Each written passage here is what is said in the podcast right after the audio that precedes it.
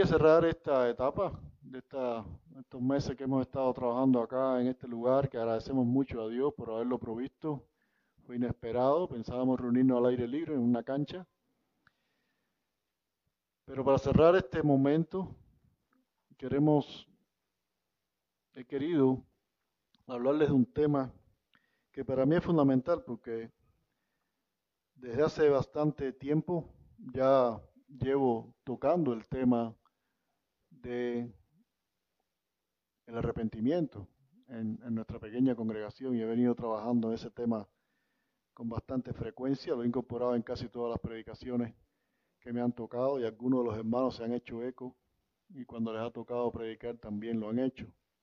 Pero hoy quiero hablarle un poco de un factor del arrepentimiento que no conocemos mucho o que no vemos mucho. Y es extraordinario cuando lo vemos. Y es el quebrantamiento. Hermanos, el quebrantamiento es el lugar donde Dios nos para completamente. Es el lugar donde Dios detiene nuestro avance, nuestro progreso.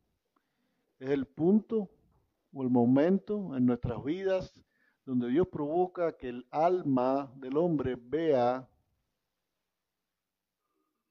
a dónde se dirige por el camino si seguimos bajando por el camino que llevamos. El quebrantamiento es el punto donde Dios nos aplasta bajo el peso de nuestro propio pecado. Es donde venimos cuando reconocemos que todo lo que somos y que todo lo que hacemos por nosotros mismos es miserablemente insuficiente. Pero lo que quiero hablarles hoy, en este día, es que el quebrantamiento es absolutamente la única respuesta apropiada del hombre ante su pecado.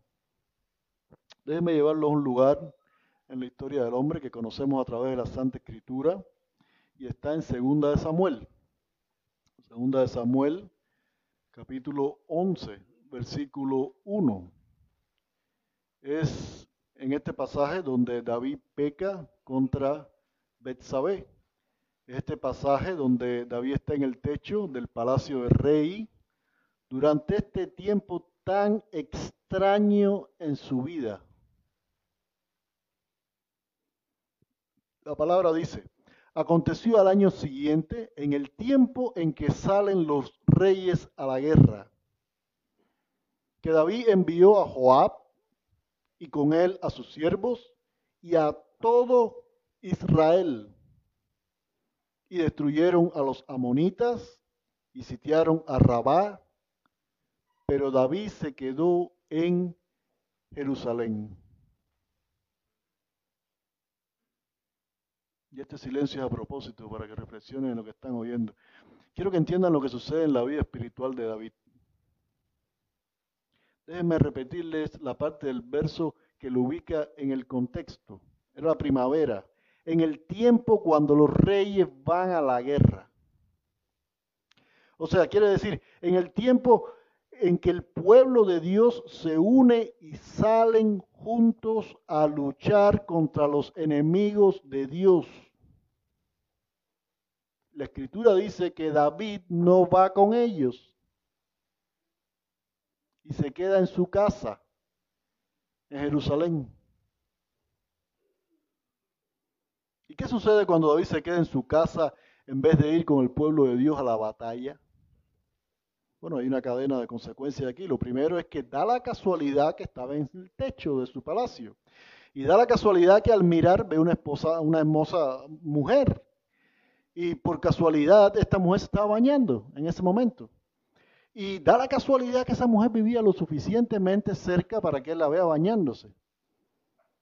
Y da la casualidad que todas estas casualidades sucedieron al mismo tiempo por pura casualidad lo cual nosotros sabemos que no es así. Porque desde el principio, tan temprano como en Génesis 4.7, Jehová advierte al hombre, diciéndole a Caín, si bien hicieseis, no serás enaltecido. Pero si hicieses mal, el pecado está a la puerta, y a ti será su deseo, si no te sobrepones a él. ¿No es cierto? Es lo que le está diciendo a Caín, que si obras bien podrás alzar el rostro. Es lo que le está diciendo Caín.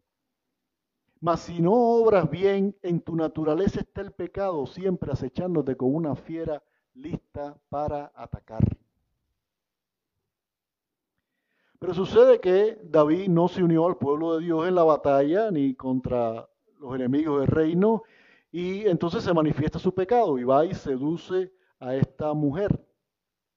Aunque los que hemos leído el pasaje podemos entender que es David quien fue seducido por su pecado. Y conociendo la autoridad de un rey y dependiendo del exégesis que hagamos de este texto, podemos entender que David viola la voluntad de esta mujer. Y para ocultar su pecado, él va y peca aún más, porque eso es lo que pasa cuando no nos arrepentimos, es como una bola de nieve que crece y crece y crece. Él va y manda a matar, orquesta que maten a su prójimo, a Urias, el esposo de esta mujer. Y es mucho tiempo después que David se sienta y escribe el Salmo 51.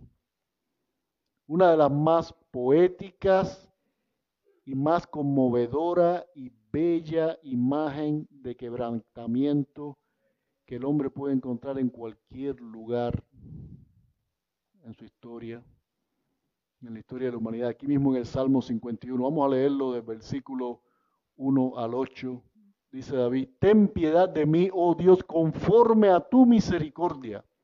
Conforme a la multitud de tus piedades, borra mis rebeliones. Lávame más y más de mi maldad y límpiame de mi pecado, porque yo reconozco mis rebeliones y mi pecado está siempre delante de mí. Contra ti, contra ti solo he pecado y he hecho lo malo delante de tus ojos para que seas reconocido justo en tu palabra y tenido por puro en tu juicio. He aquí en maldad he sido formado y en pecado me concibió mi madre. He aquí que tú amas la verdad en lo íntimo y en lo secreto me has hecho comprender sabiduría.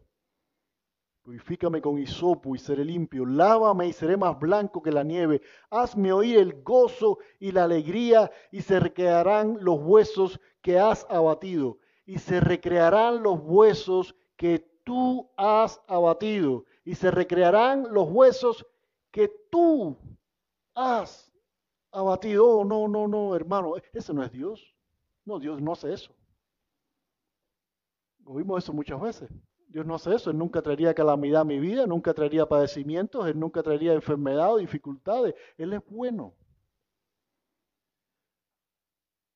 Hermano, nuestro concepto de bueno está corrupto. Está corrupto por nuestra propia autoidolatría. Por supuesto que Dios es bueno, es el único bueno, Marcos 10, 18. Y ninguno hay bueno sino solo uno, Dios. Y es precisamente porque Él es bueno que para bien castiga la maldad. El autor de Hebreos en el capítulo 12, verso 4 al 11, exhorta a sus hermanos de esta manera y les dice, aún no habéis resistido hasta la sangre combatiendo contra el pecado. Y solo con un virus ya habéis olvidado la exhortación que os hace como hijos. Énfasis añadido, el virus no está ahí. Pero se llevan la idea. Y ya habéis olvidado la exhortación que como a hijos se os dirige quien el Padre no castiga. Pero si se os deja sin disciplina de la cual todos somos participantes, entonces sois bastardos y no hijos. Por otra parte, tuvimos a nuestros padres, los cuales nos disciplinaban, y nosotros los queríamos. Porque no debe obedecemos mejor al Padre de los Espíritus y viviremos. Porque, hermano, por la disciplina de nuestros padres ninguno es salvo. Y aquellos, nuestros padres, ciertamente por pocos días nos disciplinaban como a ellos le parecía, para lo que era conveniente para ellos. Pero este, o sea, Dios, para lo que nos es de provecho, nos disciplina, para que participemos de su santidad, dice la Escritura. De verdad que ninguna disciplina presente parece ser causa de gozo, sino de tristeza, pero después da fruto apacible de justicia a los que en ella, a los que en la disciplina del Señor se han ejercitado. Así que David sí conocía por qué padecía. David sí reconoce y confiesa los juicios que Dios ha traído a su vida. Pero su principal preocupación no es su bienestar. En los versículos del 9 al 8 leemos lo siguiente. Esconde tu rostro de mis pecados. Borra todas mis maldades. Crea en mí un corazón limpio. Renueva un espíritu recto dentro de mí. David oraba por ser restituido a la presencia de Dios en su vida. Y aunque a primera vista pudiera parecer que él oraba por su bienestar, la principal preocupación de David era que Dios no lo abandone. Miren el verso 11, no me eches de delante de ti, no quites de mí tu Santo Espíritu. La pregunta que debemos hacernos es, ¿oramos por dejar de padecer o oramos por dejar de pecar? ¿Cuántas oraciones ustedes oyen por bendición y por dejar de padecer? Muchas. ¿Cuántas oraciones oímos por dejar de pecar? ¿Estoy orando por mí o estoy orando por Dios? David ora porque Dios le conceda la gracia de volver a honrarlo y glorificarlo. Ese es el Salmo 51. Él dice en los versículos 12 al 15, vuélveme el gozo de tu salvación y espíritu noble me sustente. Entonces Enseñaré a los transgresores tu camino y los pecadores se convertirán a ti. Líbrame de homicidios, oh Dios de mi salvación, y cantará mi lengua tu justicia. Señor, abre mis labios y publicará mi boca tu alabanza. David ora por agradar a Dios con una vida santa que le glorifique. Ese es el Salmo 51. Porque no quiere sacrificios, dice. Porque no quiere sacrificios que yo daría. No quieres holocausto. David sabe que Dios abomina tu sacrificio. Dios no quiere. Dios no quiere que peques contra el Espíritu Santo y contra la revelación de su voluntad y entonces para complacerlo vengas a la iglesia cuando no quieres. Dios no quiere que peques contra el Espíritu de Dios y contra su revelación y entonces para compensarlo participes de un ministerio que no te interesa. Traigas dinero a la iglesia. Él abomina cualquier sacrificio de justicia propia. Él dice, yo lo haría con gusto, dice David. Yo lo haría con gusto. Pero eso no es lo que tú quieres. Él declara en el verso siguiente lo que Dios quiere. Los sacrificios de Dios son el espíritu quebrantado, al corazón humillado y quebrantado no despreciarás tú, oh Dios. Queremos ofrecer adoración a Dios. Esta es la oración que Dios demanda. Tu quebrantamiento. Dios nos revela en las palabras de este salmo varias razones por las cuales el quebrantamiento es la respuesta apropiada al pecado. De hecho, es la única respuesta apropiada al pecado. Es la única respuesta apropiada ante un Dios que es santo. El reconocimiento de nuestras ofensas. Lo primero que dice aquí es, vamos a empezar a ver, a hacer un poco de exégesis con este salmo.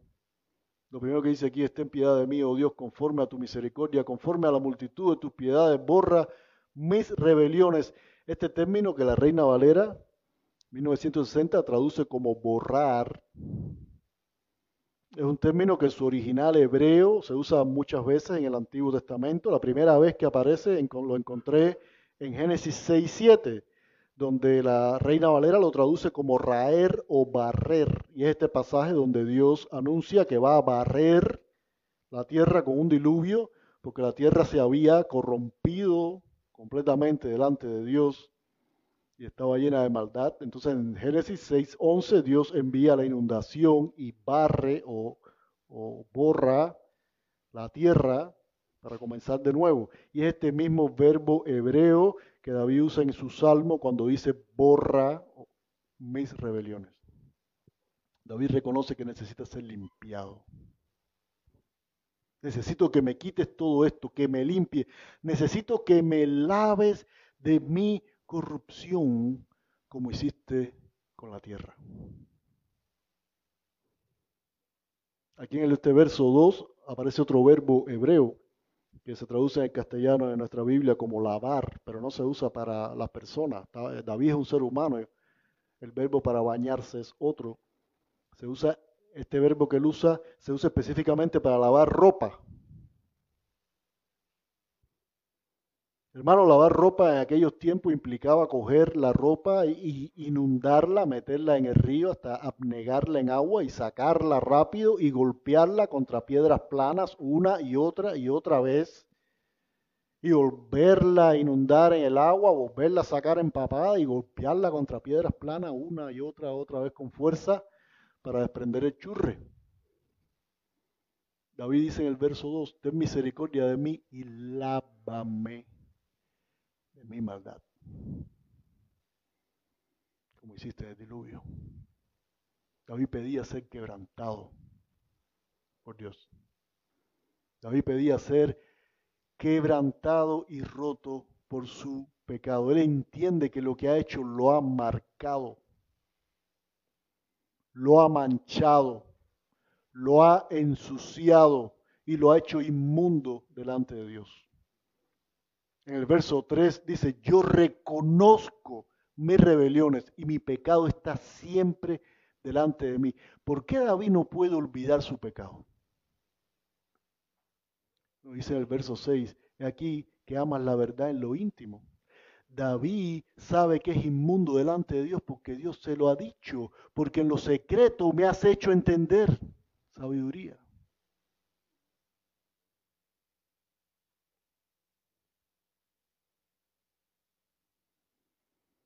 David le cree a Dios su revelación. Él le cree a Dios su palabra y quebrantado pide ser lavado. Dice Isaías 1:16, lavaos y limpiaos, quitad la iniquidad de vuestras obras de delante de mis ojos, dejad de hacer lo malo. Hermanos, el pecado nos mancha. El pecado nos tiñe. El pecado nos marca y rompe en pedazos la imagen de Dios en el hombre. Por lo cual siempre hay quebranto en aquellos que Dios regenera. Y lo voy a repetir. Siempre hay quebranto en aquellos que Dios regenera porque reconocen que acaban de marcarse, acaban de mancharse, reconocen que lo que han traído sobre sí mismo tiene consecuencias, reconocen que han buscado para sí mismo la muerte prometida, reconocen que están a merced de un juicio justo. Y reconocen que si Dios tiene misericordia de su alma, aún así hay cicatrices que se quedan con nosotros Hermano, cuando no experimentamos quebrantamiento, cuando no estamos aplastados por el peso de nuestro propio pecado, es porque no hemos sido convictos por el Espíritu de sus consecuencias. Jesús murió por mis pecados, por todos mis pecados pasados, presentes y futuros. Todos son pagados, pero aún así hay cicatrices. Hermanos, el pecado crea recuerdos que se quedan con nosotros.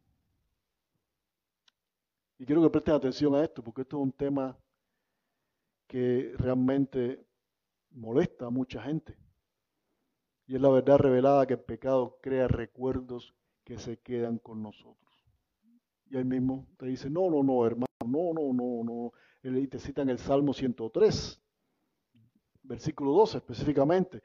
Tan lejos como el oriente está del occidente, así hizo alejar de nosotros nuestras rebeliones. Y eso es verdad, pero a Dios se lo olvidan. A ti no se te olvidan. Te citan a Miqueas 7:19. Dios tiene misericordia de nosotros y sepultará nuestras iniquidades y la echa en lo profundo del mar todos nuestros pecados, en el mar del olvido. Hermanos, y lo que no entendemos es esto. Esos versículos no están hablando de ti. Están hablando de Dios. Verán, hermanos, esto es muy importante entender. Dios sí es santo. Y cuando Él te perdona, lo hace realmente. Él no te perdona y cuando tú pecas nuevamente, no te dice, ya van dos. Él no hace eso. Él te ve santo, Él te perdona para siempre. Cuando te ves, te ve santo porque cuando te arrepientes, Él no te ve a ti, sino que ve la justicia que te fue imputada, una justicia y una santidad divinas, la de Cristo, que satisfizo al Padre recibiendo en la cruz todo el peso de la justa ira de Dios en sustitución por aquellos que el Padre le da al Hijo. Y Dios sí es santo, y sí es justo, y sí es fiel a sí mismo, y no se acordará jamás de tu pecado, pero ese no es tu caso.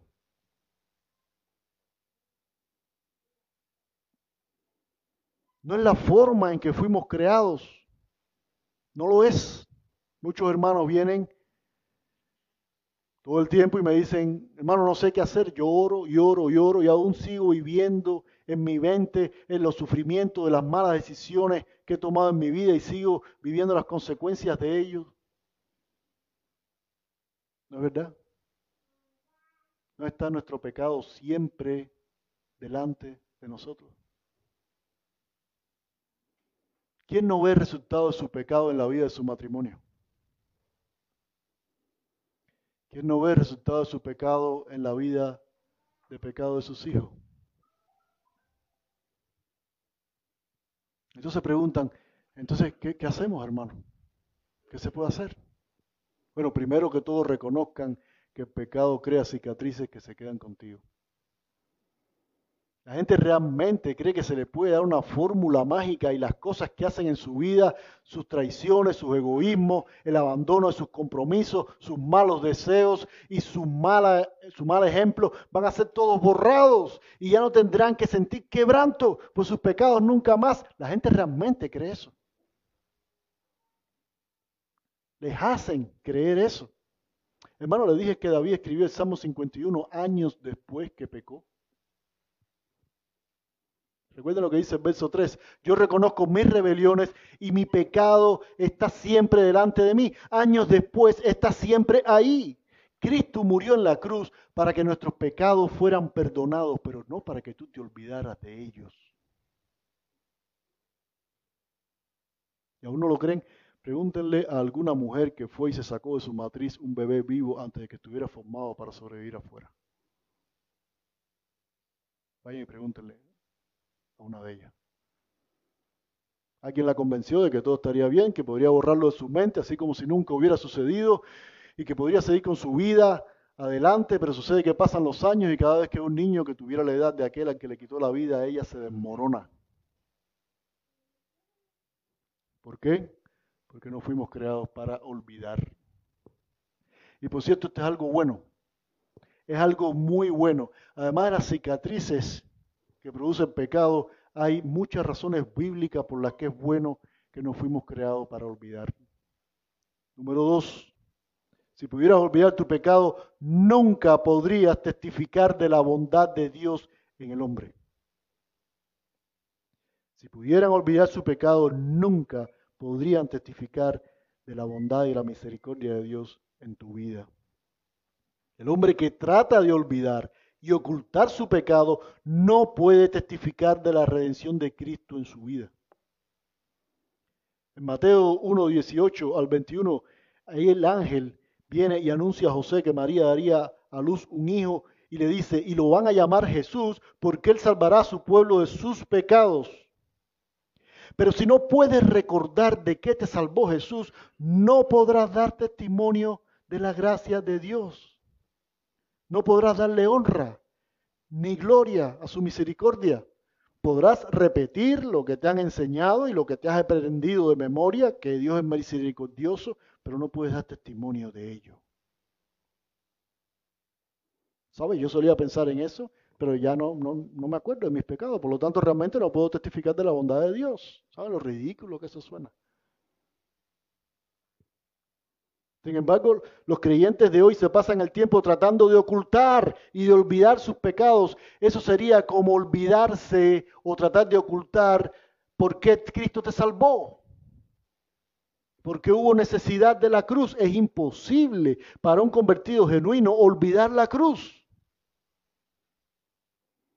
Solo un falso creyente trataría de esconder por qué Jesús murió. En su caso particular. En el Salmo 82, 12, el salmista reflexiona con preguntas retóricas. Y dice, ¿serán reconocidas en las tinieblas tus maravillas? No lo serán. ¿Será reconocida tu justicia en la tierra del olvido? No lo serán. Dios no es reconocido donde el pecado se esconde en las tinieblas o se mantiene en las tinieblas. Dios no es reconocido donde el pecado se olvida. Olvidar no tiene ningún fundamento en las escrituras. Sin embargo, las escrituras continuamente nos llaman a que te quebrantes por tu pecado. Porque hermanos, cuando pecamos nos creamos una imagen de alta definición en nuestra mente que se queda ahí por años y años y años. ¿Cuántos individuos podemos dar el testimonio hoy en la iglesia de personas que vinieron a Cristo tarde en su vida y tuvieron parejas sexuales antes de casarse? Y ahora absolutamente quisieran tratar de olvidar su experiencia y sus recuerdos para poder disfrutar de su cónyuge a plenitud. ¿Cuántas veces hemos escuchado de personas que han traicionado a su pareja, aunque sea en su mente o en internet, y ahora no logran ser una sola carne en la cama de su matrimonio? Hermanos, porque pecado ha dejado cicatrices en tu espíritu y ha dejado inmundicia en tus deseos. ¿Cuántos de nosotros podemos dar ese testimonio? Que el pecado crea recuerdos que se quedan en nosotros. Es por esto que el quebranto es la única respuesta apropiada a nuestro pecado. En tercer lugar, si no pudiéramos recordar si pretendemos olvidar nuestros pecados, ¿qué nos alertaría contra caer en ellos nuevamente? ¿Se puede imaginar si pudiéramos olvidar que el fuego quema? ¿Qué pasaría si pudiéramos olvidarnos que el fuego quema? Bueno, andaríamos por ahí entre personas crujientes. Hermano, ¿y a ti qué te pasó en las manos? No, no sé, hermano, estas ampollas siguen saliendo y no tengo ni la más remota idea por qué. Así viviríamos si pudiéramos olvidar nuestros pecados. Dios nos dio el regalo de la memoria del sufrimiento para que pudiéramos recordar todo el tiempo las consecuencias que el pecado trae. Y Él usa estas memorias y estas cicatrices para instarnos a la corrección y el quebrantamiento y para llamarnos al arrepentimiento y para acorralarnos contra la única esperanza que es vivir en Cristo. No hay día que no mire hacia atrás y me quebrante por quien yo era. No hay día en que no me arrodille de madrugada hasta el suelo quebrantado por mis pecados y por el agradecimiento al Dios misericordioso que me sacó de allí. No hay día que no llore por el gozo indescriptible que la gracia de Dios trae a mi vida cada mañana cuando despierto y veo que le conozco y que no seré condenado a pesar de quien yo era.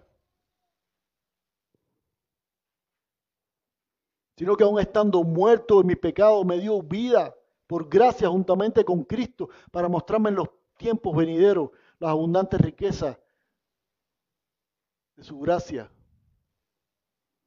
para conmigo en Cristo Jesús. Por eso no voy a dejar que ningún siervo de Satanás desde el púlpito me haga olvidar mis pecados. No lo voy a dejar quitarme esa memoria. Porque me recuerdan de la bondad de mi Dios para mí. Me recuerdan de su gracia en mi vida. Me recuerdan de quién yo era y quién no quiero ser nunca más. Mis pecados me recuerdan que su obra en mí no está completa, pero es una obra eficaz, que no soy quien Dios quiso que fuera, Pero aleluya, no soy quien era. El quebrantamiento es la única respuesta de todo hombre que Dios adopta cuando entiende que el pecado crea recuerdos y crea cicatrices que se quedan contigo para siempre. Pero no para humillarte y golpearte, ese no es el propósito de Dios, sino para quebrantarte y detenerte en ese camino. Por eso en el Salmo 32, 2 al 5, David dice, mientras callé, se envejecieron mis huesos en mi gemir todo el día, porque de día y de noche se agravó tu mano sobre mí. Se volvió mi juventud en sequedad. Mi pecado declaré y no lo encubrí. Dije, confesaré mis transgresiones y tú perdonaste mi pecado. Hermanos, en cuarto lugar, el quebrantamiento es necesario a causa de tu pecado porque tu pecado es una ofensa que haces al único ser santo que existe. Al único. Al único. Escucha lo que David dice en los versos 4 al 5. Contra ti, contra ti solo he pecado y he hecho lo malo delante de tus ojos. David confiesa haber agredido la naturaleza santa de Dios. Él confiesa su pecado no solamente para ser restituido a la comunión con Dios, sino también para limpiar el nombre de Dios que él ha manchado delante de otros. Para que sea reconocido justo en tu palabra y tenido por puro en tu juicio. David confiesa para testificar que la palabra de Dios es justa él dice que Dios es justo en su sentencia e irreprochable en los juicios que trajo a su vida. Así como el ladrón en la cruz. Que dijo, esto es lo que nos merecemos, esta es la consecuencia de la vida que hemos llevado. Él no. Él no está muriendo por la misma causa de nosotros. Así como David, todo hombre a quien Dios regenera, se arrepiente testificando con la confesión de sus pecados que la palabra de Dios es verdadera. Así como David, todo hombre testifica para testificar, para confesar, confiesa para testificar la necesidad de la crucifixión de Cristo para su propia salvación. La falta de confesión niega la necesidad de la cruz. Y si negamos la cruz, estamos negando a Cristo.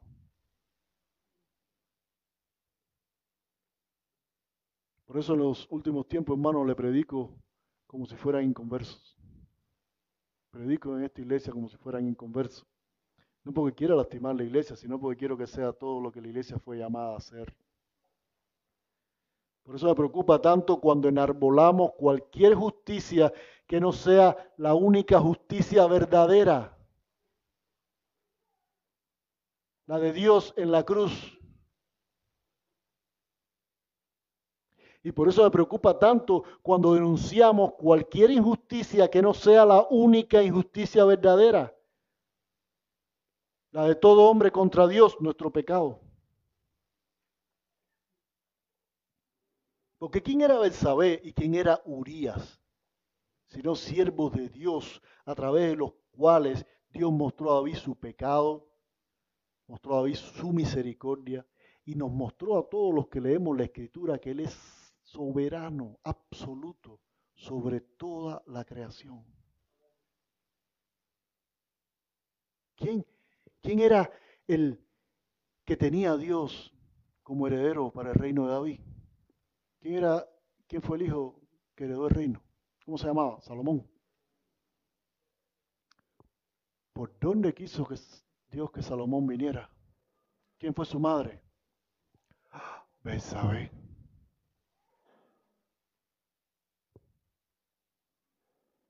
¿Todavía creen que hay casualidad en las cosas que hace Dios? ¿Todavía crees que lo que le pasó a David fue casualidad? Hermano, Dios no necesita ser defendido.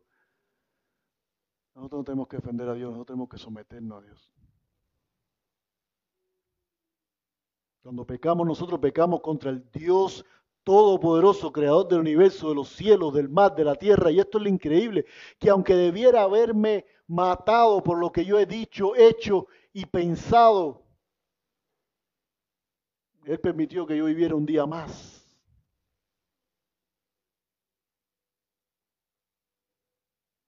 Oh, hermano, el arrepentimiento es la única respuesta apropiada ante Dios. De hecho, ¿qué otra respuesta pudiéramos dar? Y en último lugar, Dios nos enseña por medio de este salmo que la falta de quebrantamiento es el obstáculo para la verdadera adoración. El obstáculo para la verdadera adoración. La falta de quebrantamiento por tu pecado es el obstáculo para el propósito por el cual fuiste llamado en Cristo, que es la adoración a Dios.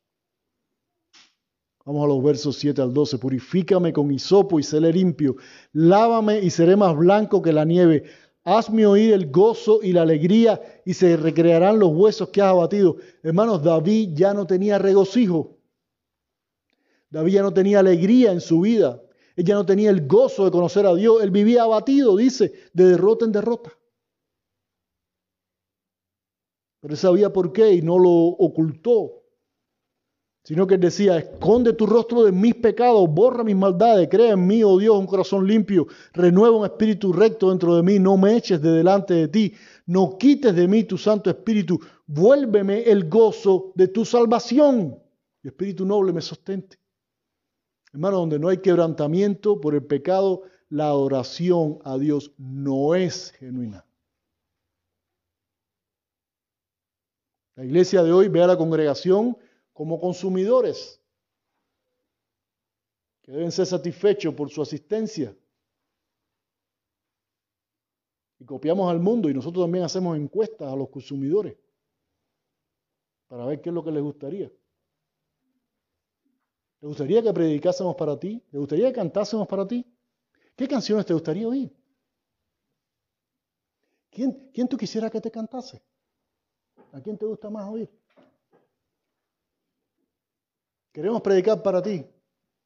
¿Cuánto tiempo máximo quiere que te prediquen? 30 minutos. Mira, te vamos a hacer un descuento promocional y te lo dejamos en 25. Ustedes solo vengan, que todos son bienvenidos. Y si se aburren, no se preocupe, que vamos a seguir innovando y cambiando y mejorando para que ustedes puedan estar satisfechos cada domingo. Porque hermano, aparte del quebrantamiento, el hombre es completamente incapaz de adoración genuina. David reconoce en el verso 5 que estamos concebidos y formados en maldad. ¿Por qué los juicios de Dios a la iglesia? ¿Qué dice Dios de su adoración? Isaías 1, 10 al 12. Tomen nota nada más. Dios habla por medio del profeta y dice, vamos a ver qué dice Dios de su adoración. Dice, príncipes de Sodoma, oíd la palabra de Jehová. Escuchad la ley de nuestro Dios, pueblo de Gomorra. Si estudiamos el verso, lo primero que vamos a ver es que le está hablando a los líderes y al pueblo. Príncipes y pueblo, escuchen a Dios. Lo segundo que vemos y estudiamos es que en los tiempos de Isaías, donde está este versículo, los habitantes de Sodoma y Gomorra ya habían sido juzgados e incinerados por Dios hasta el polvo mil años antes. En este pasaje de Isaías, Dios no está hablando a los líderes ni al pueblo de Sodoma y Gomorra, sino que Dios está acusando a Israel por medio de profetas de ser como ellos. Es lo que está sucediendo en este versículo. Y les dice, Señor, ¿para qué me sirve, dice Jehová, la multitud de vuestros... Hastiado estoy de holocausto, de carnero, de cebo de animales gordos. No quiero sangre de bueyes, ni de ovejas, ni de machos cabríos. ¿Quién demanda esto de vuestras manos cuando venís a presentaros delante de mí para hollar mis atrios? ¿Quién demanda esto de vuestras manos cuando venís presentados delante de mí para pisotear mi casa? Es lo que está diciendo ahí. Hermano, esto es lo que sucede en la nación donde vivimos. Los creyentes vienen a sus capillas a pisotear la obra de salvación con su falta de arrepentimiento. Vienen a pisotear la cruz con su falta de confesión y quebranto. ¿Quieren saber por qué los juicios de Dios? Eso es lo que sucede en nuestra nación. Y el mismo Espíritu de Dios que habla por medio de Isaías es el que inspiró a David a escribir en el Salmo 51, versos 16 y 17, porque no quiere sacrificio, no quiere holocausto. Los sacrificios de Dios son el espíritu quebrantado. Al espíritu quebrantado y humillado no despreciarás tú, oh Dios. Queremos adorar a Dios Queremos sacrificar alabanza en su nombre por quién es Él y por lo que ha hecho. Esto es lo que alaba a Dios. Esto es adoración genuina, tu espíritu quebrantado. Lo demás es abominación para el santo. Léanlo. Tomen nota y léanselo. Es solamente cuando el hombre llega a estar en este lugar, en este momento donde experimenta quebranto por Dios. Es solamente en este momento cuando reconocemos y somos aplastados por el peso de nuestros propios pecados, que somos capaces de magnificar a Dios y apreciar la obra de Cristo. Y ver lo inigualable de su majestad. Entonces, y solo entonces, en medio del quebranto, que nuestra alabanza es genuina, que nuestro agradecimiento es genuino, y que nuestro gozo por la salvación es genuino en ese momento. Es cuando llegamos al quebranto y reconocemos que no tenemos el gozo de la salvación, que el hombre puede ser restaurado y puede adorar a Dios. David escribe en el verso 12 al 14, vuélveme el gozo de tu salvación y espíritu noble me sostente. Entonces, solo entonces por enseñar a los transgresores tus caminos y a los pecadores se convertirán a ti. Líbrame de homicidios, oh Dios, de mi salvación y cantará mi lengua tu justicia. O sea, líbreme de pecar y cantará mi lengua tu justicia. Si no, mi canto no es genuino. Señor, abre mis labios y publicará. Tú, abre mis labios, tú y entonces publicará mi boca tu alabanza. Es solamente cuando Dios Espíritu te quebranta con tu pecado que tu adoración y tu oración son honestas. Es únicamente en ese momento cuando tratas a Dios como Dios. Miren los verbos que usa David en este salmo.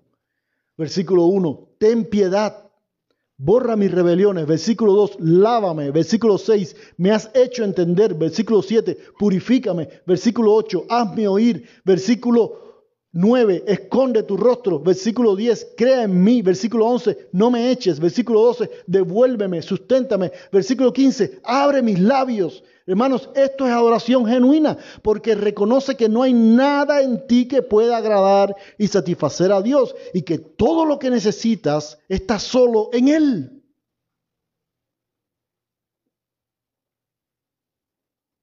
Pero antes de llegar a amarle, hermanos, el hombre necesita de creer, necesita dejar de creer que puede agradar a Dios por su propio esfuerzo y por su propia justicia. Necesita entender que tus sacrificios son abominación delante de Dios y que tu justicia propia es como trapos menstruales que levantas como si fuera una bandera delante de la cara de Dios para tapar la necesidad de la cruz.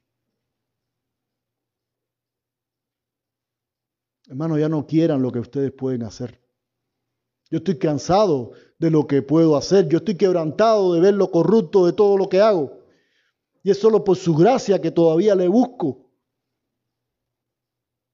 Necesitamos que nos lave, necesitamos que nos limpie, que nos purgue, que nos restaure, que nos perdone, que barra de nuestro corazón la inmundicia como un diluvio y quiere un corazón limpio. Necesito que nos ame.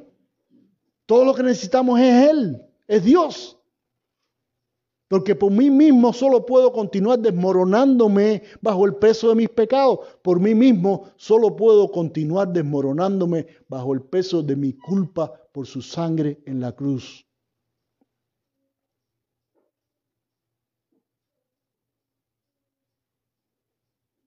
Por mí mismo solo puedo continuar desmoronándome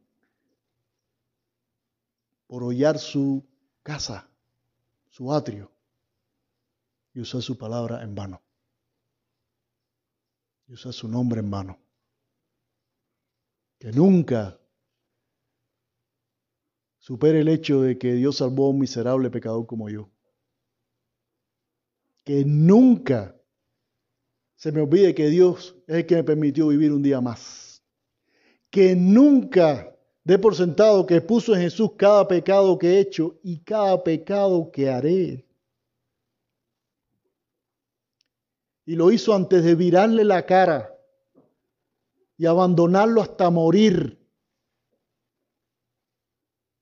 Producto del pecado que hay en mí y que puso en él.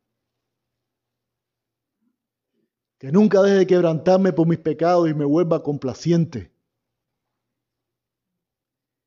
Que nunca deje de reconocer la distancia que hay entre el Dios de los cielos y yo. Para poder apreciar de continuo la gran distancia que tuvo que recorrer para llamarme y ser su hijo y que yo pueda llamarle padre. Que nunca se me olvide que al que no conoció pecado, a Jesús, por nosotros, Dios lo hizo pecado. Y que no se nos olvide que colgado en esa cruz, aún así Él no era pecador. Él era puro, limpio y sin mancha. Y nunca pecó apartado del mal y apartado de los pecadores. Pero fue tratado como si hubiera vivido la vida que yo he vivido y que ha vivido cada uno de ustedes.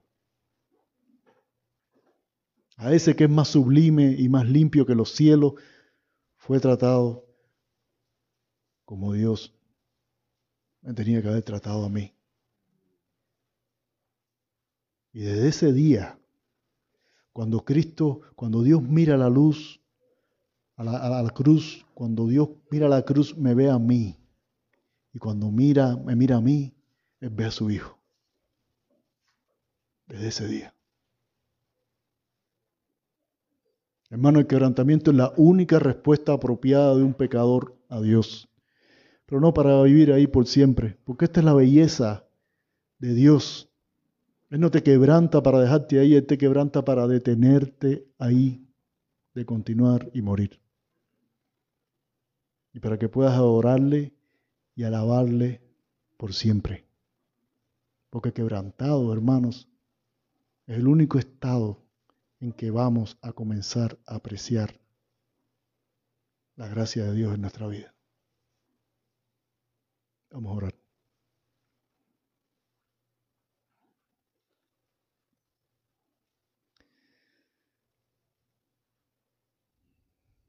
Dios de los cielos, infinito, creador de todo lo que existe, majestuoso, indescriptible. Vamos a gastar palabras porque nunca vamos a Nunca vamos a cubrir quién tú eres.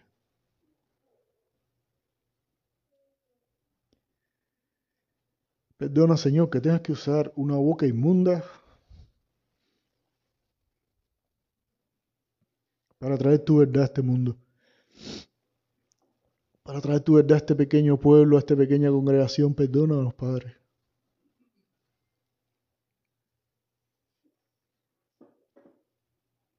Es por tu gracia que estamos acá. Es por tu gracia que estamos compartiendo tu palabra. Por tu gracia que estamos vivos, Señor. Que estamos vivos. Pero esta vida, Señor, ya la empezamos a contar por pérdida, Padre, porque anhelamos al Dios de nuestra salvación.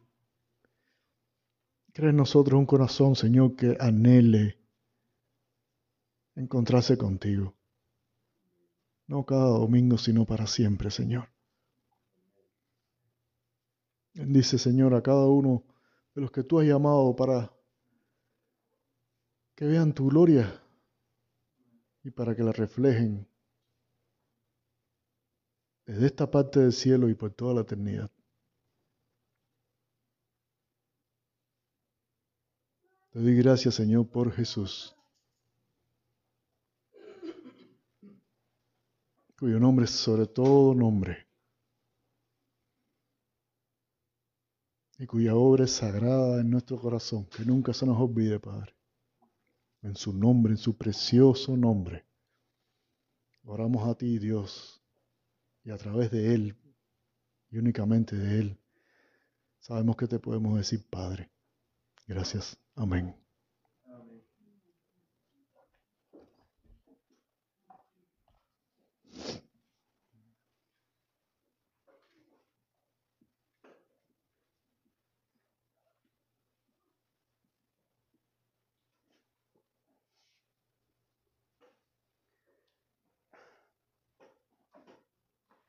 En este momento seguimos con una parte íntima en la cual nosotros venimos y nos ponemos y recordamos a nuestro Señor y Salvador.